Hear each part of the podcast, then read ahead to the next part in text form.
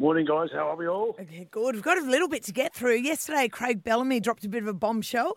He said uh, that the Melbourne Storm would like to play maybe the rest of their season on the Sunshine Coast. Yeah, I saw that. He also came out and said he'd like to take some of the games away from Suncorp and bring them up to the Sunshine Coast Stadium. So that's that's great news for us because obviously we'll be able to attend those games because uh, I think that there'll obviously have to be a COVID safe plan put in place, which I'm sure local council will be able to do. And then if that's the case, we'll be able to attend. Uh, the Storm games. There's a difference between the Storm and the Broncos at the moment. The Storm win. Yeah, that's right. Let's I'm ready to jump camp. yeah, same here. Let's just move the Broncos aside and we'll bring in the Storm. And then what about last night? Speaking of the Broncos, Matty Johns has called out Anthony Seibold, says he doesn't use the people around him very well, and he says it's a grave injustice that um, Alfie Langer runs the water. What do you think? Well, it's presenting that way. When you look at the support staff around Anthony Seibold, I don't even know who they are. Now, I'm not saying I know anything about football, but I do know a few people in, the game. Um, he, he's got his own camp of, of people that he uses, which is fine. That's, that's what a coach does. But when you've got a, a side such as the Broncos, which has such a rich vein of history and so many former greats in and around the club, um, to not use that knowledge it's almost bordering on negligence. That's what Matty John's obviously highlighting. If you're winning, fine. But when things aren't going right, you've got to look at different angles and, and different processes and try things from a different tact. So why Seibold's not using them defies a little bit of logic. And um, right now, he needs to be loving uh, the Broncos' history and the Broncos' old boys because his supporters and the foundations on which he has his coaching tenure at the club is getting very, very shaky. Yeah, yeah. And look, you know, you can't really lean on Alfie Langer too much because he's still playing for the Broncos, right? Like he's a player. well, he's he's fitter now than when he played. I, I reckon because he, he's on the field talking more than he used to.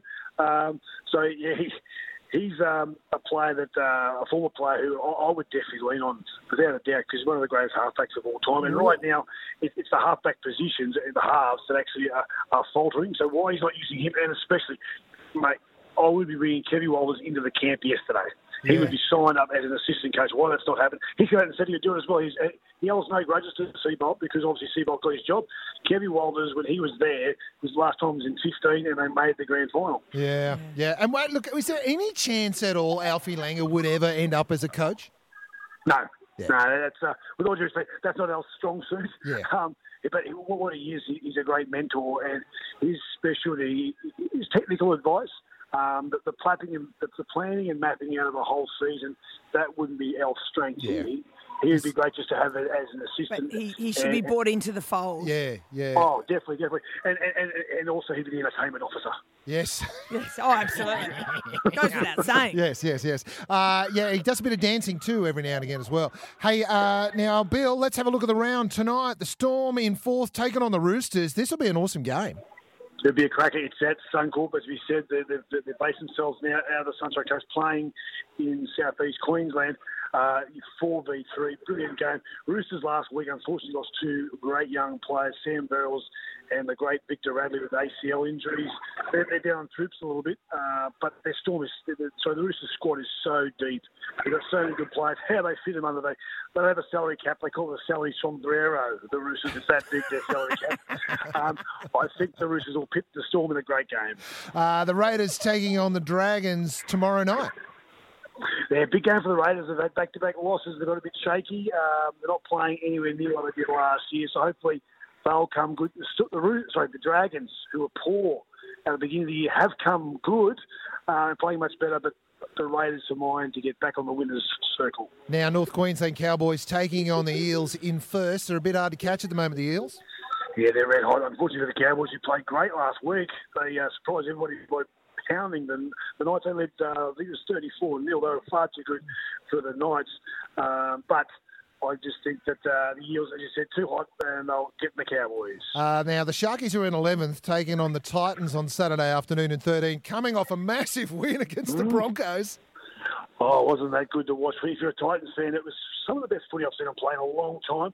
They got some great young players. Moeaki Fotuaika, superstar young front row.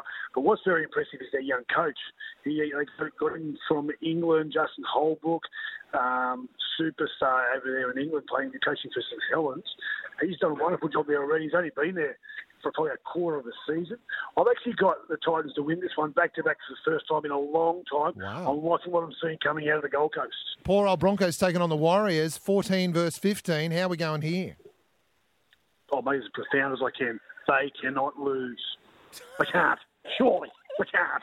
Because the, top, the Warriors have lost their best player. Roger Tuivasa-Sheck, one of the best players in the competition. He's an absolute superstar. He's been suspended for one week.